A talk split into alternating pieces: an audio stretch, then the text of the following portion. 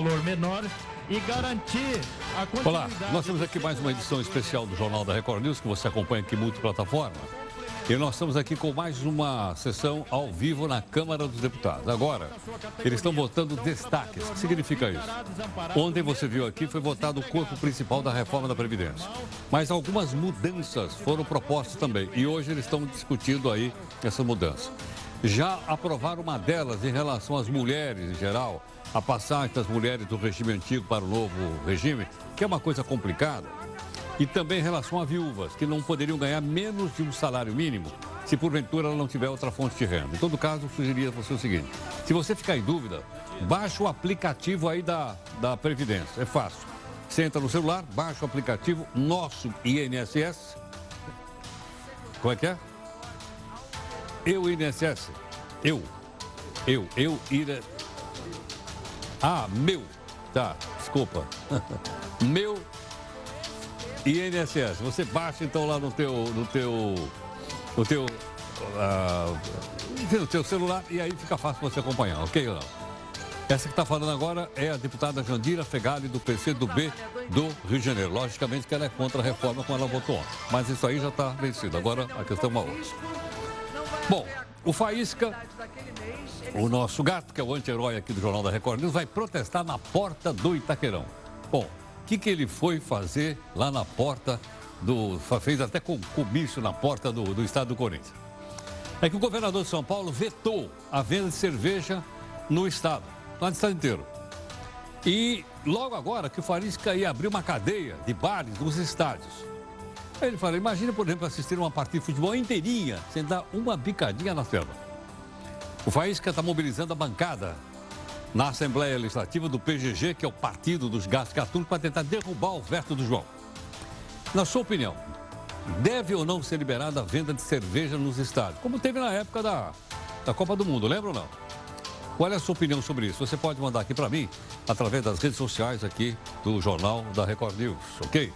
Bom, o nosso portal tem uma informação dando conta que a deputada Tabata Amaral o partido mandou ela votar contra a reforma da Previdência, ela votou a favor.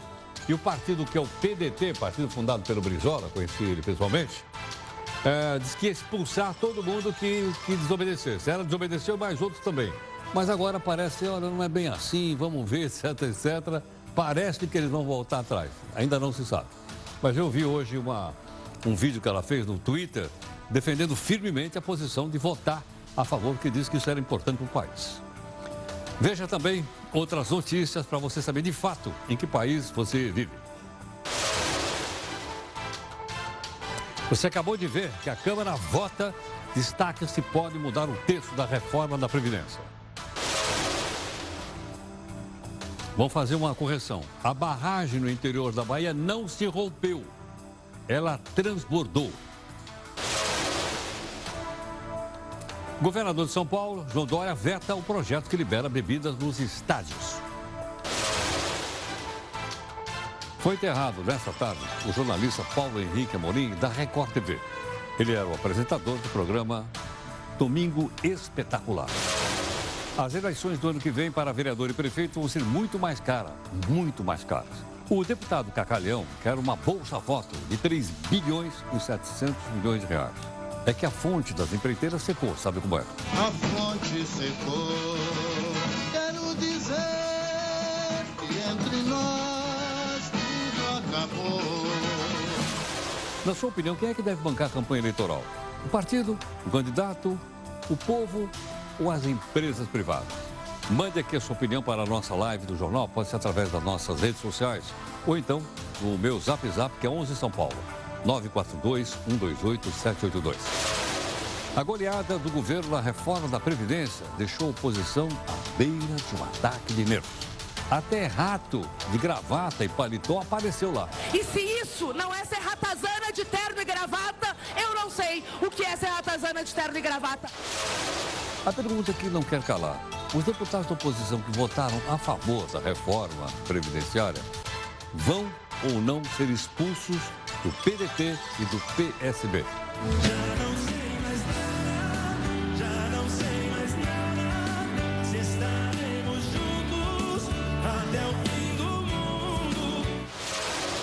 Você sabe como o seu deputado votou contra ou a favor da reforma da Previdência? Veja a lista aí no nosso portal R7. Enquanto rolava a sessão na Câmara, deputados enchiam a pança com uma comidinha mineira. Estava no cardápio galinha, feijão tropeiro, torresminho e doces. O Rega Boff foi patrocinado pelo deputado Fabinho Liderança. A Justiça cancela a concessão de TV e rádios em nome do senador Collor, em Alagoas. Político não pode ser proprietário de meio de comunicação. Em agosto, o Supremo julga a proibição de visitas íntimas nos presídios. Além do Brasil, onde mais existe isso? Nós temos visita íntima, que foi inventada aqui no Brasil, que só tem aqui no Brasil, que eu saiba. Temos alguns desses privilégios inúteis, quando na verdade os presos precisam de um lugar para saudável para dormir, pelo menos. A Gazeta, do jornal, do Record News quer saber como andam as investigações contra o ex-presidente Temer, acusado de corrupção. Apenas dois senadores votaram contra a criminalização do Caixa 2 na campanha eleitoral. Quem são eles? Por que, que votaram contra? Vamos mostrar. Bolsonaro manda que passaportes infantis voltem a ter nome do pai e nome da mãe. Não mais genitor 1 e genitor 2. E aí, como é que ficam os casais homossexuais? A nossa imagem do dia é a eleição do bode mais famoso da Alemanha. Dá uma olhadinha nele aí. Com o título de Sua Alteza Renes VIII. Veja também a linguinha dele. Itaquerão, Castelão, Mineirão. O que não falta é estádio com nome de ão. Tem até bezerrão. Nove estádios de futebol ganharam aumentativo tanto no nome quanto no prejuízo que deram para o contribuinte. Vamos relembrar. A morte de um homem em estado vegetativo reabre o debate na França sobre a legalidade ou não da eutanásia. Afinal, onde ela é legal? Vamos mostrar. Este é o Jornal da Record News, há muito tempo, multiplataforma. Você participa das nossas lives através delas e também pode cobrar da gente busca de isenção e busca de interesse público.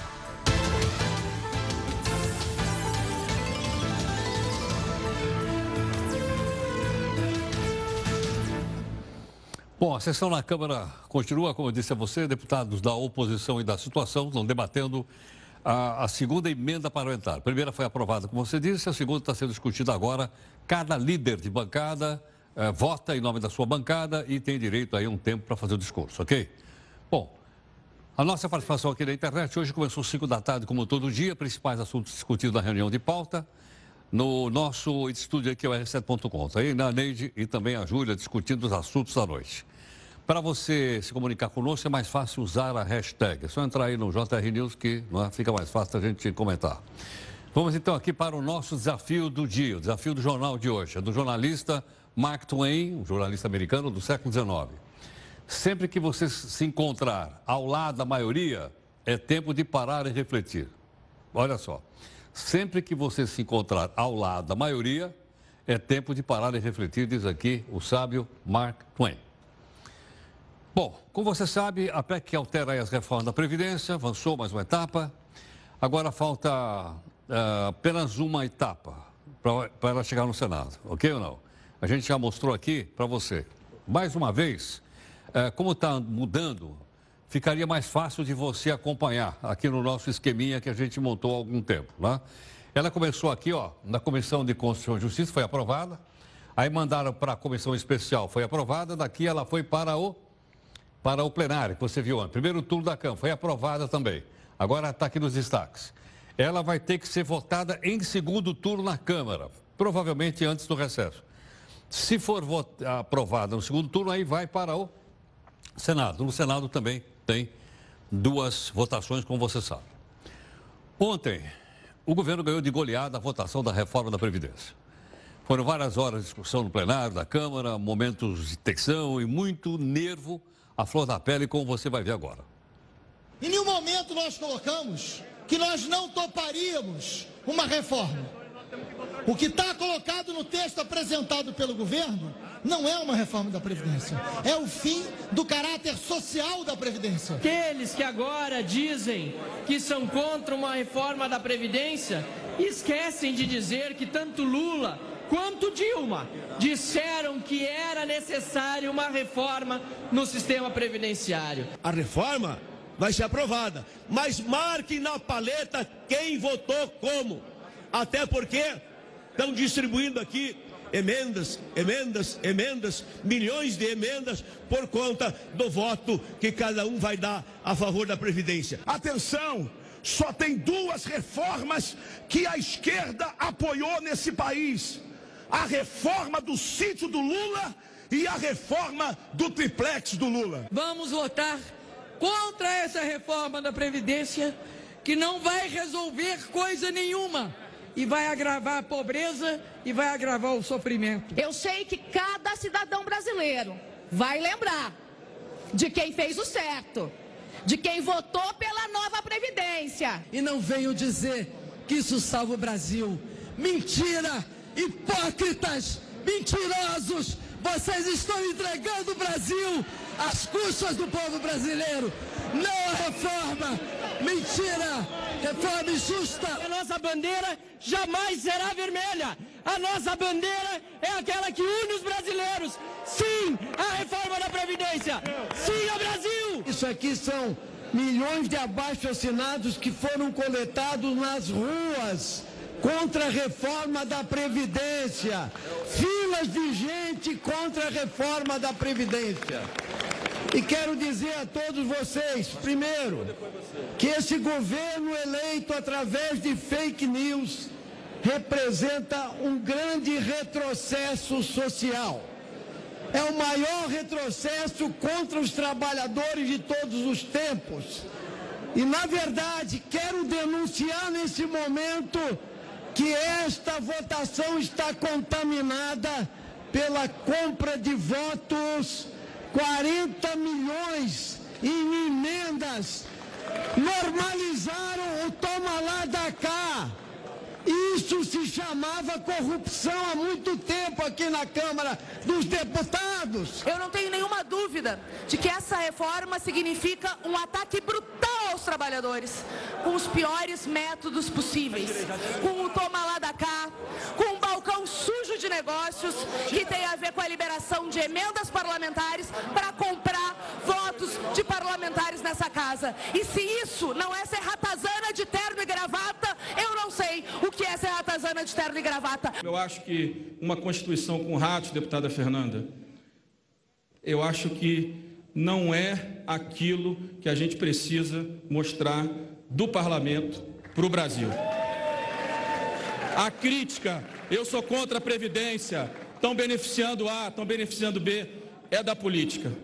Mas eu já vi um vídeo muito bem feito que usava ratos, que usava ratos, feito pelo Duda Mendonça. Né? Eu acho que esse não é o caminho.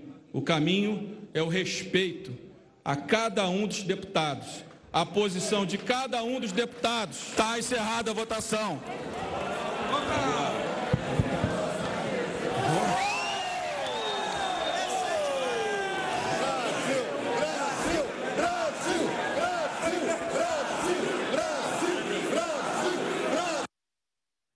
Bom, aí está uma versão menor do que você, a gente conseguiu coletar para você.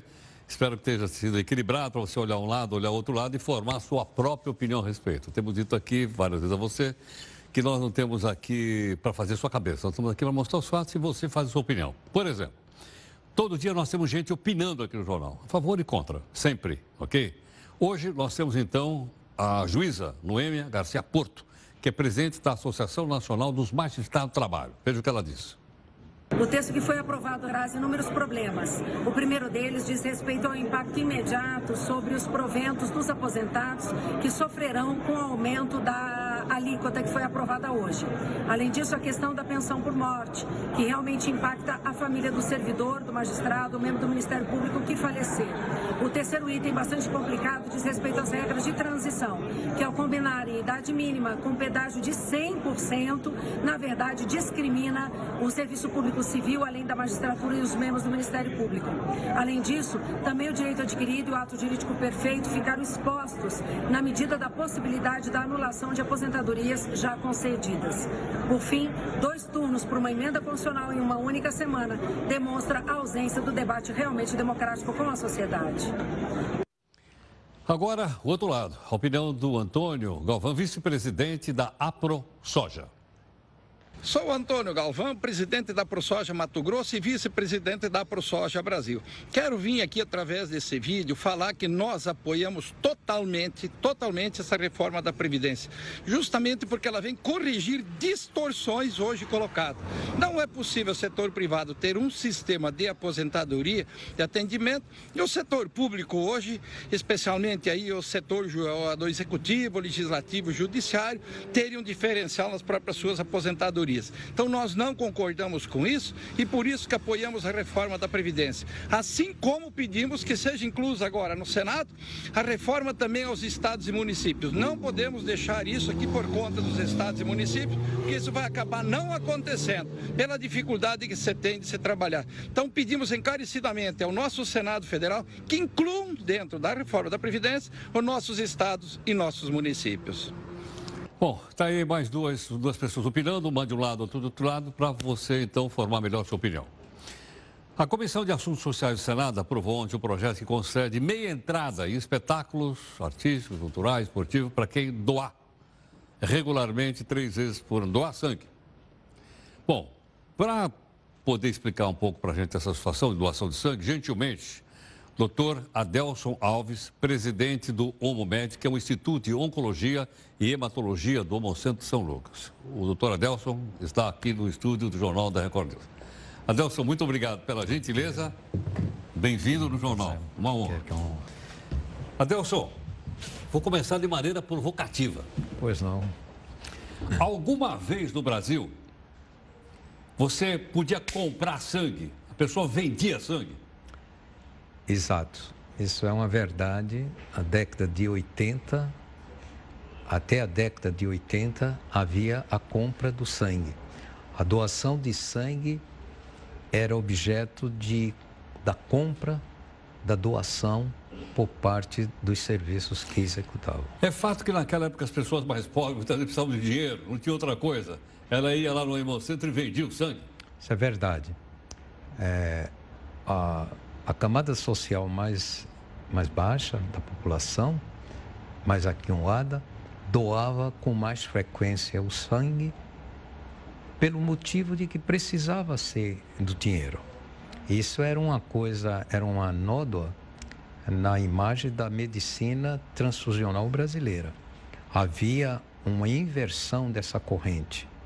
Os mais pobres doando para o resto da população. Agora, Deus, quando é que tem um paradeiro nisso dizendo que não podia vender sangue?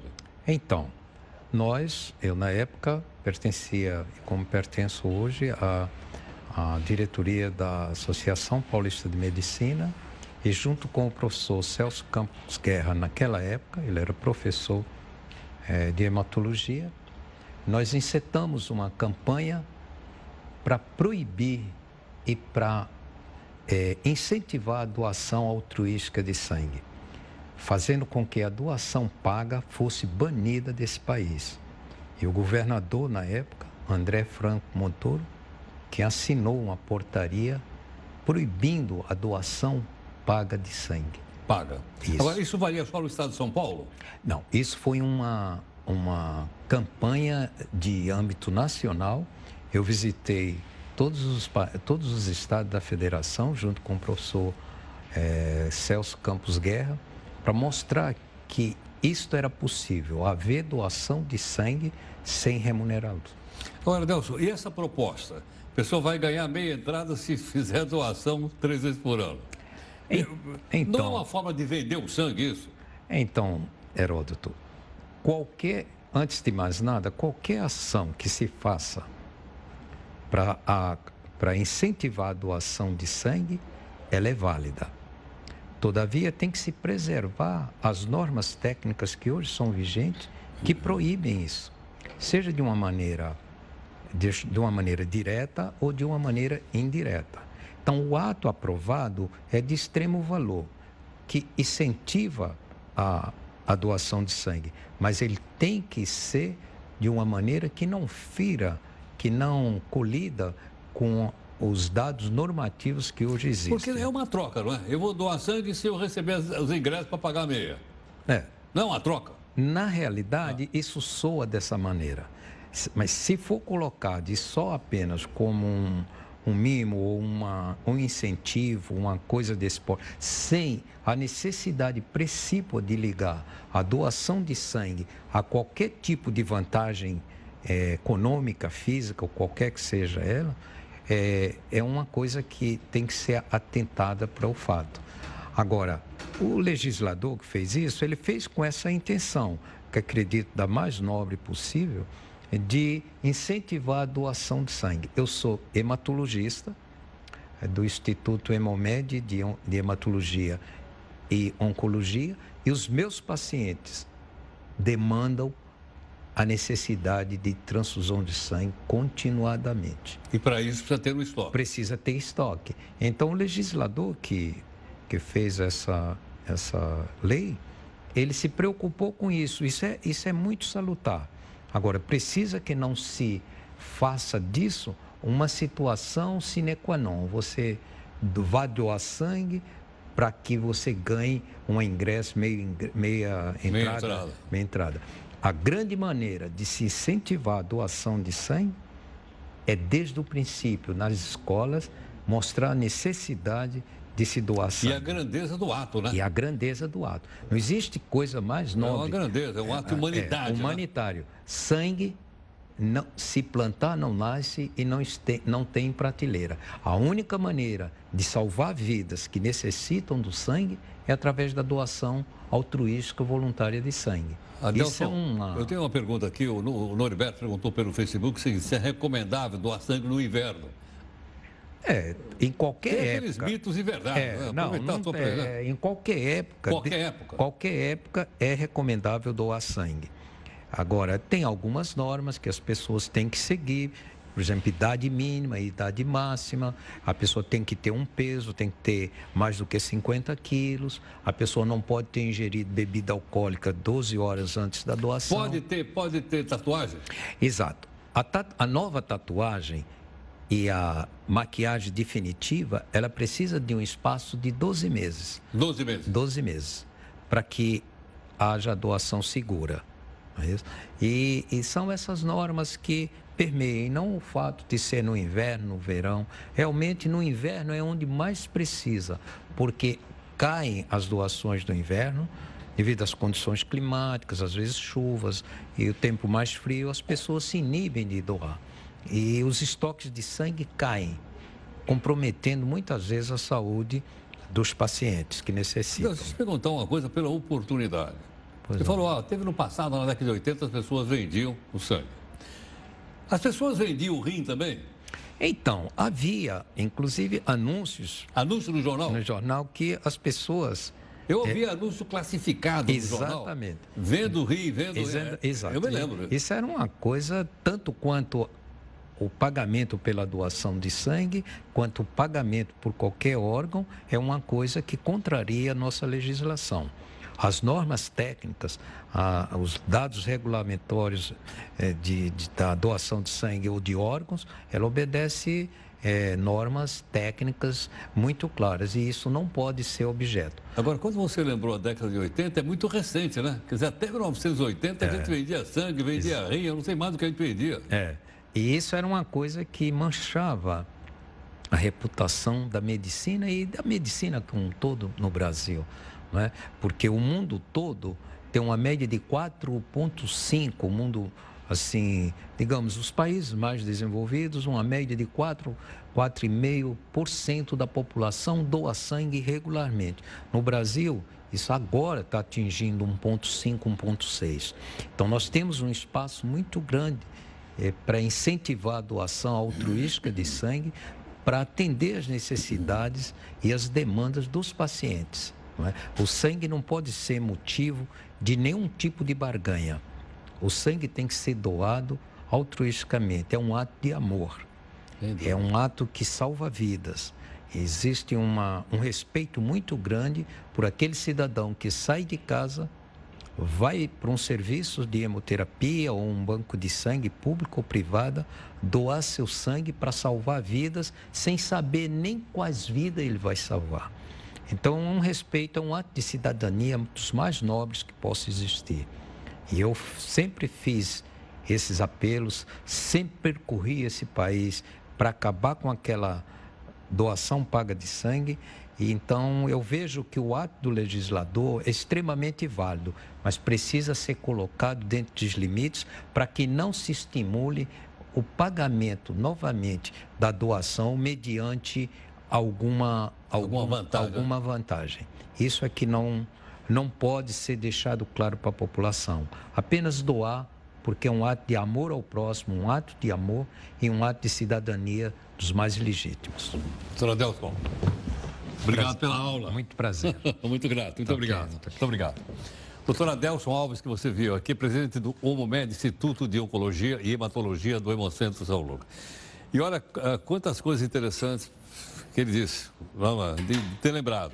Era possível vender sangue. Eu me lembro, eu era menino, e eu me lembro que as pessoas falavam, pô, eu preciso de um dinheirinho, o que, que eu faço? Eu vou lá, dou o sangue e recebo o dinheiro. Eu vi muito isso na minha vida.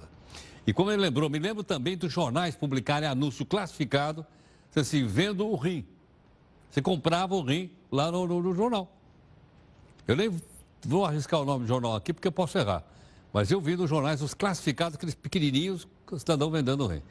Então, como você, você vê, né, essas coisas são para ser vendidas, mas são um ato de extrema humanidade aqui no jornal, ok? Bom, antes da gente ir para a live, só quero lembrar para você o seguinte: continua a discussão lá eu acho que não. Felipe, já votaram de novo ou ainda não? Agosto, tenho certeza que também com o apoio do governo irá resolver esse problema e muitos outros com o critério estabelecido do que é ser miserável. O segundo destaque foi rejeitado, é isso? Então, Primeiro foi aprovado, segundo rejeitado. Tá ok, tá então. Então vamos lá para a nossa primeira live desse jornal multiplataforma.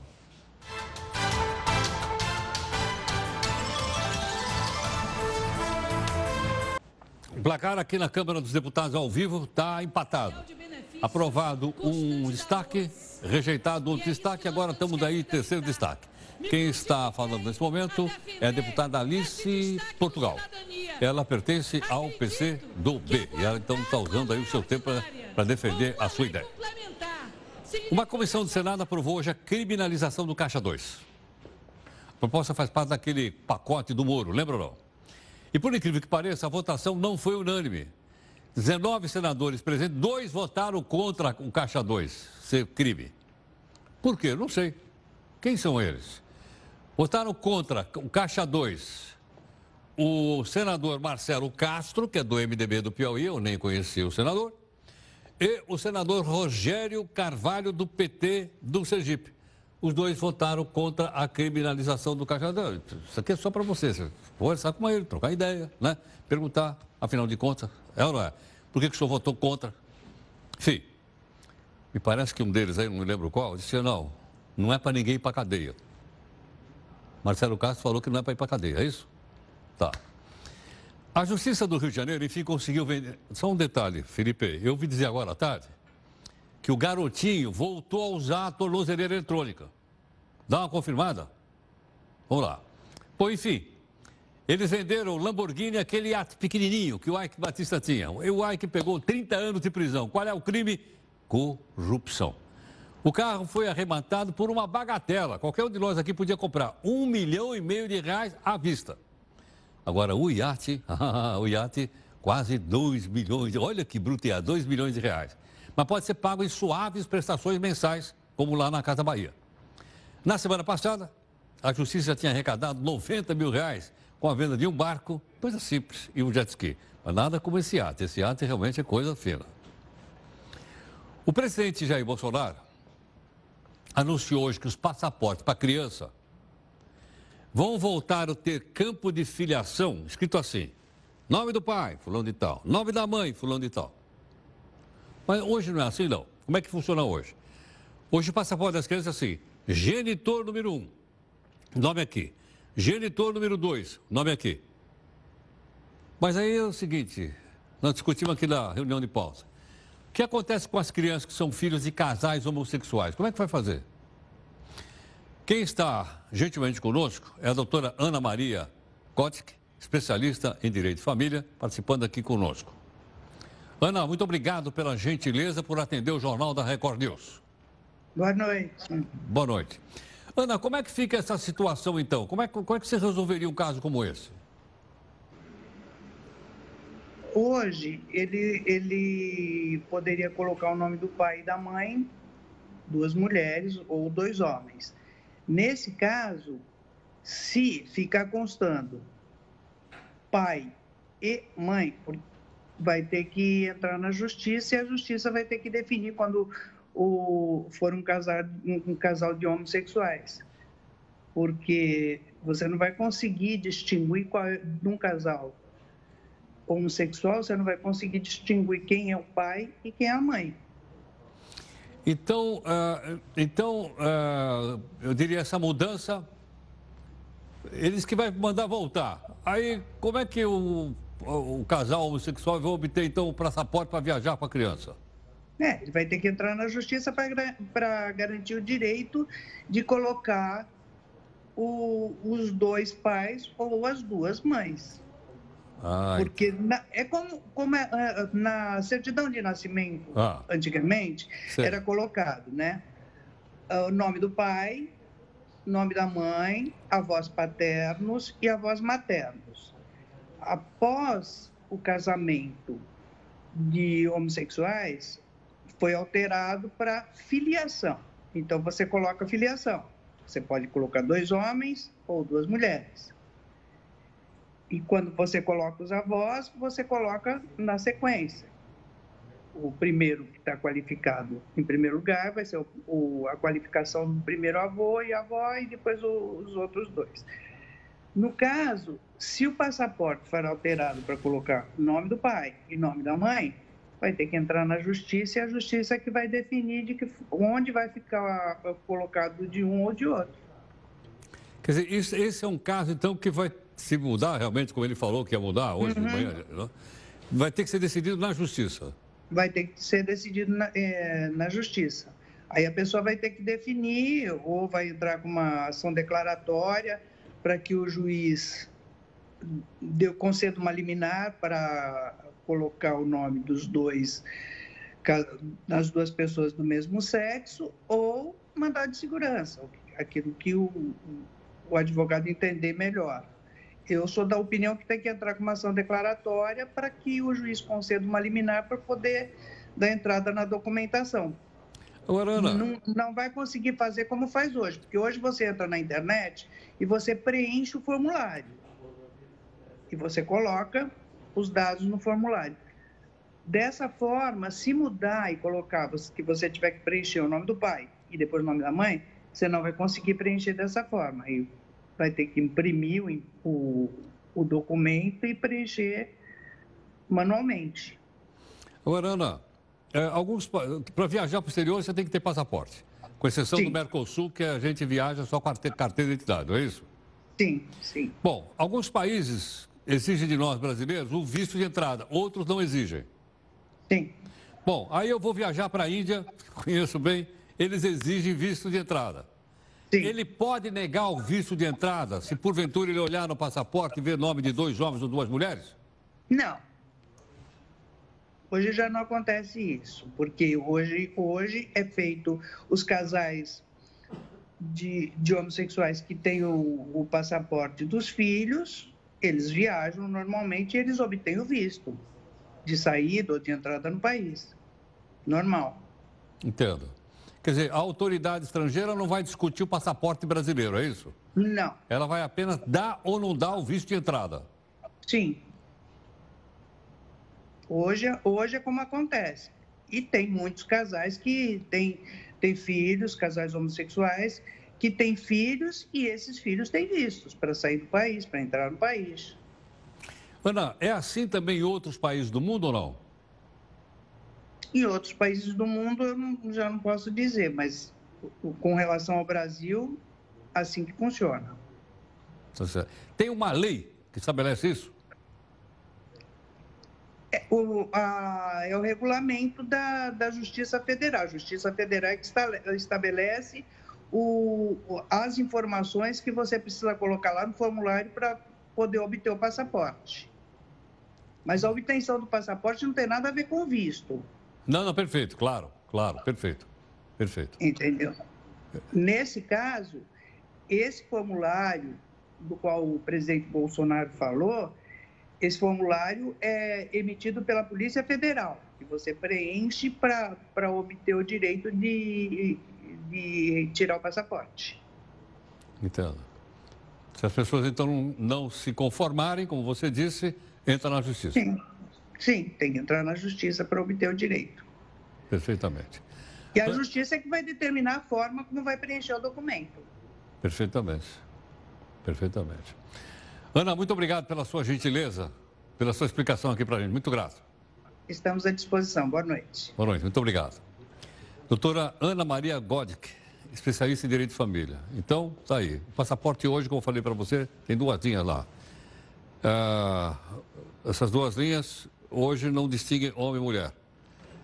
O Bolsonaro disse hoje que vai mandar voltar a distinguir pai, nome do pai e nome da mãe. Hoje aparece genitor 1, genitor 2. Vai voltar a ser pai e mãe. Aí então surgiu essa questão dos casais homossexuais que têm adoção de crianças. Como é que faz? E a doutora Ana então acabou de explicar o seguinte: vai ter que entrar na, na, na justiça, ok? Para poder então colocar no passaporte. Após uh, chuvas, a estrutura lateral de uma barragem em Pedro Alexandre da Bahia rachou. Atenção. A barragem não caiu. A barragem não quebrou. Estou falando isso porque nove entre dez locais que eu vi hoje falavam que a barragem tinha caído. Não é verdade, é um engano. Eu vi o vídeo, inclusive fui lá no R7 hoje, eu olhei o vídeo e falei, mas a barragem não caiu. É que a água encheu tanto que ela passou por cima da barragem e inundou povoados da região, chamado Coati, outros Só Dá uma olhada aí, ó. Isso é zona rural do município e atingiu também parte da cidade de Coronel uh, João de Sá. Então a barragem, felizmente, a barragem não cedeu. Houve um excesso de chuva, perigoso, claro, né? A água está passando por cima lá no fundão lá. Olha aí, ó. É, essa imagem. Essa, ah, essa imagem que passa por cima da barragem, deixa eu ver direitinho. Tô, tô. Ah, é verdade, do lado lá no fundão, né? Está passando por cima da barragem. É, vai ter água que não acaba mais. Agora, a barragem não, não, não quebrou, porque se a barragem estourasse, aí a água ia levar tudo de uma vez só. Felizmente, dos males o menor. Então está aí a gente corrigindo, porque eu ouvi o dia inteiro hoje essa história dizendo que a barragem tinha, tinha sucumbido. Bom, Segundo a Defesa Civil, aí não, até agora nós, felizmente, não tivemos mortes, além das, das como é que eu vou dizer para você, do, da, dos danos materiais. Mas nós estamos acompanhando e vamos aqui para a nossa segunda live para você opinar. O WhatsApp está aqui também, que eu estou esquecendo aqui, ó, tá, 11 942 128 782 para você mandar para cá. E a gente está perguntando para você o seguinte, eles querem aumentar o fundo partidário, que foi um, um bi e 400 na eleição passada para 3 bi 700 para essa daqui. Mais do dobro. E a pergunta para você é o seguinte: quem deve pagar a campanha eleitoral? Eu não sei. É você que sabe. Entra na live.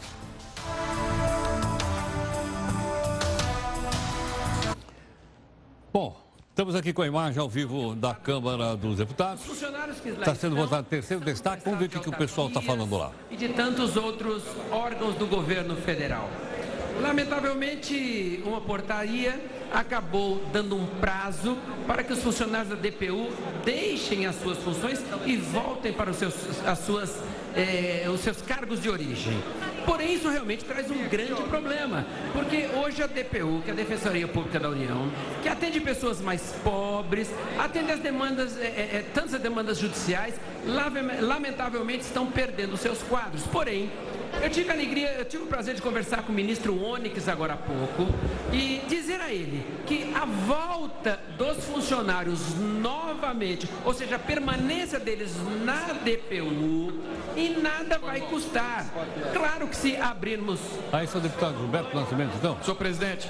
Presidente de São Paulo. Só, tá. só para concluir. Foi vereador aqui, um, por favor. Tem pena na conversei com o ministro Onyx e o que precisaria se fazer era exatamente mudar a portaria que desse então, tá aí. mais Bom, um ano para Estão discutindo, então, o benefício de prestação continuada. Quando uma pessoa é muito idosa, não tem condições, então a, a Previdência banca. Essa é a discussão aí agora. Essa grana deveria sair da Previdência, deveria, a pessoa precisa, precisa.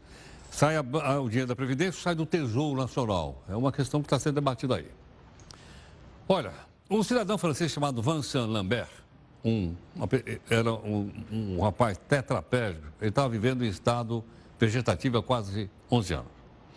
Ele foi considerado o símbolo do debate sobre a eutanásia. Veja, eutanásia. Ele hoje morreu. O hospital retirou os aparelhos todos e ele morreu. O tratamento que o mantinha vivo foi marcado por uma longa batalha judicial, porque ele queria ter o direito de morrer. Mas ele disse, bom, tem o direito de morrer e quem é que vai perpetrar a morte dele? Era uma discussão com a França. A Neide Martigo tem aqui uma reportagem para mostrar para a gente em que países essa morte chamada de eutanásia é permitida. Vincent Lambert era um enfermeiro e estava prestes a se tornar pai quando, em 2008, aos 32 anos, sofreu um acidente de carro na França. Tetraplégico em estado vegetativo, desde então, o seu destino virou uma batalha legal que provocou uma divisão em sua família. Em 2011, os médicos descartaram qualquer possibilidade de melhora. Na semana passada, após uma decisão judicial, foi interrompido o funcionamento das sondas que o alimentavam e foi administrada uma sedação profunda e contínua. E ele se foi, como tanto queria. A família, porém, está dividida. A mãe de Lambert foi contra e denunciou na ONU o que chamou de tentativa de assassinato. Já a mulher dele e os irmãos do paciente o queriam livre. Raquel Lambert disse que o próprio Lambert havia deixado claro que não desejava ser mantido artificialmente com vida.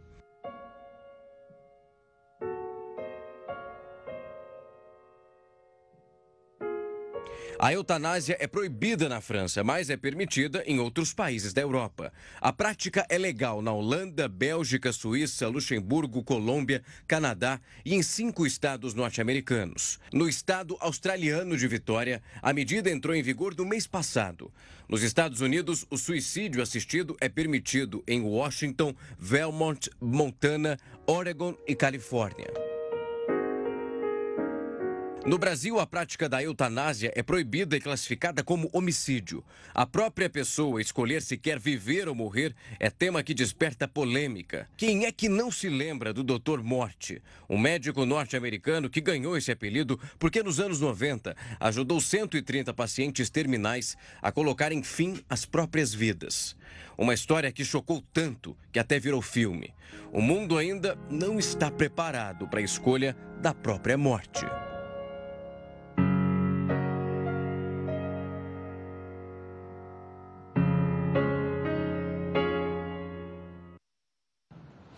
Bom, você está acompanhando aqui o Jornal da Record News, jornal que está em multiplataforma. Você pode nos acessar por qualquer uma delas e também pela TV, é claro. E hoje a gente vai falar sobre um assunto muito importante que é a segurança dos dados pessoais. Uh, por exemplo, dado pessoal, qualquer lugar que você vai, por exemplo, eu fui lá na academia de ginástica e para entrar lá você tem que digitar o seu CPF. E depois que você digita o CPF, a senha é a sua data de nascimento. Agora eu pergunto o seguinte: você vai tem outro jeito, senão não entro lá. Né? Você quer uma nota paulista? Quero. Tem que dar também o seu CPF. Eu estou aqui com o Ricardo Liz. O Ricardo é diretor da empresa Tempest, que é uma empresa especializada em segurança, segurança digital, para nos ajudar com isso. Ricardo, muito obrigado pela gentileza em atender aqui o Jornal da Record News. É um prazer estar aqui com vocês. Ricardo, primeira coisa, é, eu, esse negócio da academia que eu falei é real. Tenho que digitar lá meu CPF. A nota paulista, que você sabe, tem que digitar. Agora, pergunta o seguinte: o que, que uma pessoa pode fazer com o meu CPF? Olha, Heródoto, é, hoje, hoje em dia o CPF ele é usado como o, o nome de usuário né, da, de vários é, sites, vários serviços online, tá? Então, assim, se, o, se alguma pessoa mal intencionada, ela já pega o seu CPF, ela já tem meio caminho andado, tá? Ela só precisa descobrir agora a sua senha. Então, assim, o CPF tem esse problema, né? Ele é, um, ele é, um, ele é, uma, é usado como identificador, né? Como, como um, uma parte da sua, das suas credenciais de acesso, como você falou aí, né? Você está entrando na academia, você está dizendo quem você é através do CPF. E o CPF, a gente sabe que ele, ele não só ele pode ser é, usado, né, circulado por, esses, por essas formas que você falou, como também por existem várias formas, outras formas online né, de você obter o CPF, porque é uma informação que acaba muitas vezes sendo divulgada, né, por questão até mesmo contratual e, e em questão de concursos e tal. O CPF ele é, ele é uma coisa que é bem exposta, né, é um, é um tipo de informação que é bem, um tipo de dado que é bem exposto. Agora, Ricardo, uh, eu me lembro, por exemplo, uma vez a polícia prendeu uma porção de gente no Centrão Velho de São Paulo que vendiam CDs que tinha CPF de todo mundo. Correto, isso aí é, é, é uma das manifestações né, dessa, desse tipo de coisa. Né? A gente tem tem vários meios, a gente consegue obter essa informação através de vários meios. É, um, um, deles né, é esse aí, que é, é notório, isso já foi né, divulgado amplamente. Tem gente que, que tem essas informações do CPF e mais informações que isso. Né? Tem informação do seu, em relação ao seu imposto de renda e tal. É, então, não, esse sem dúvida seria, seria um dos meios aí de obter o, o CPF da, dos cidadãos brasileiros. Ricardo, você como especialista em segurança, tenho tanta senha, tanta senha, não é melhor eu ter uma senha só e usar em tudo quanto é coisa que eu tenho, a mesma, mesma senha, porque senão eu esqueço? É, Heródoto, isso aí seria, eu acho que é, infelizmente é o que muita gente acaba praticando, né? Muita gente acaba fazendo isso, muito embora a gente vive dizendo para não fazer, né? A gente passa, é, é, a gente já, isso já, já, a gente até já cansou de falar, né? Para não repetir, não reusar a senha. Por quê? Porque se alguém conseguiu, se alguém tem seu CPF, digamos, e alguém tem a sua senha, e isso é usado para autenticar você, né, para você entrar em algum site ou vários sites, se a pessoa pegou aquilo ali e você reusa, é, essa pessoa, né, esse, essa, esse atacante, digamos assim, essa pessoa mal intencionada, ela vai ter acesso a, a vários dos seus sistemas, a várias contas suas em vários sites diferentes. Então, é, é importante é, sempre frisar que é, as pessoas precisam usar senhas diferentes. É, apesar do inconveniente, né, de óbvio, de ter que criar senhas complexas e senhas difíceis, longas, muitas vezes difíceis de lembrar para vários sites diferentes. Mas tem remédio para isso também. Você acha que é seguro, por exemplo, naquela senha de seis números, eu colocar uh, o dia que eu nasci, o mês que eu nasci e o ano que eu nasci? É, evidentemente que não, Heródoto. É muito, isso é uma informação bem pública, né? Então, é muito fácil de, de, alguém obter essas informações, principalmente suas, né, no caso. Mas e, mesmo que não fossem suas, eu acho que, é, de uma forma geral, é muito fácil é, que pessoas mal intencionadas obtenham essa informação por outros meios.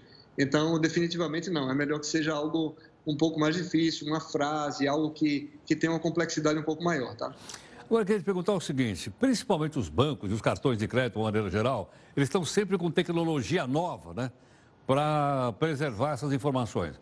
Posso dizer que do outro lado, né, os hackers também ficam competindo para ver como é que eles vão passar por cima disso e tentar obter esses dados?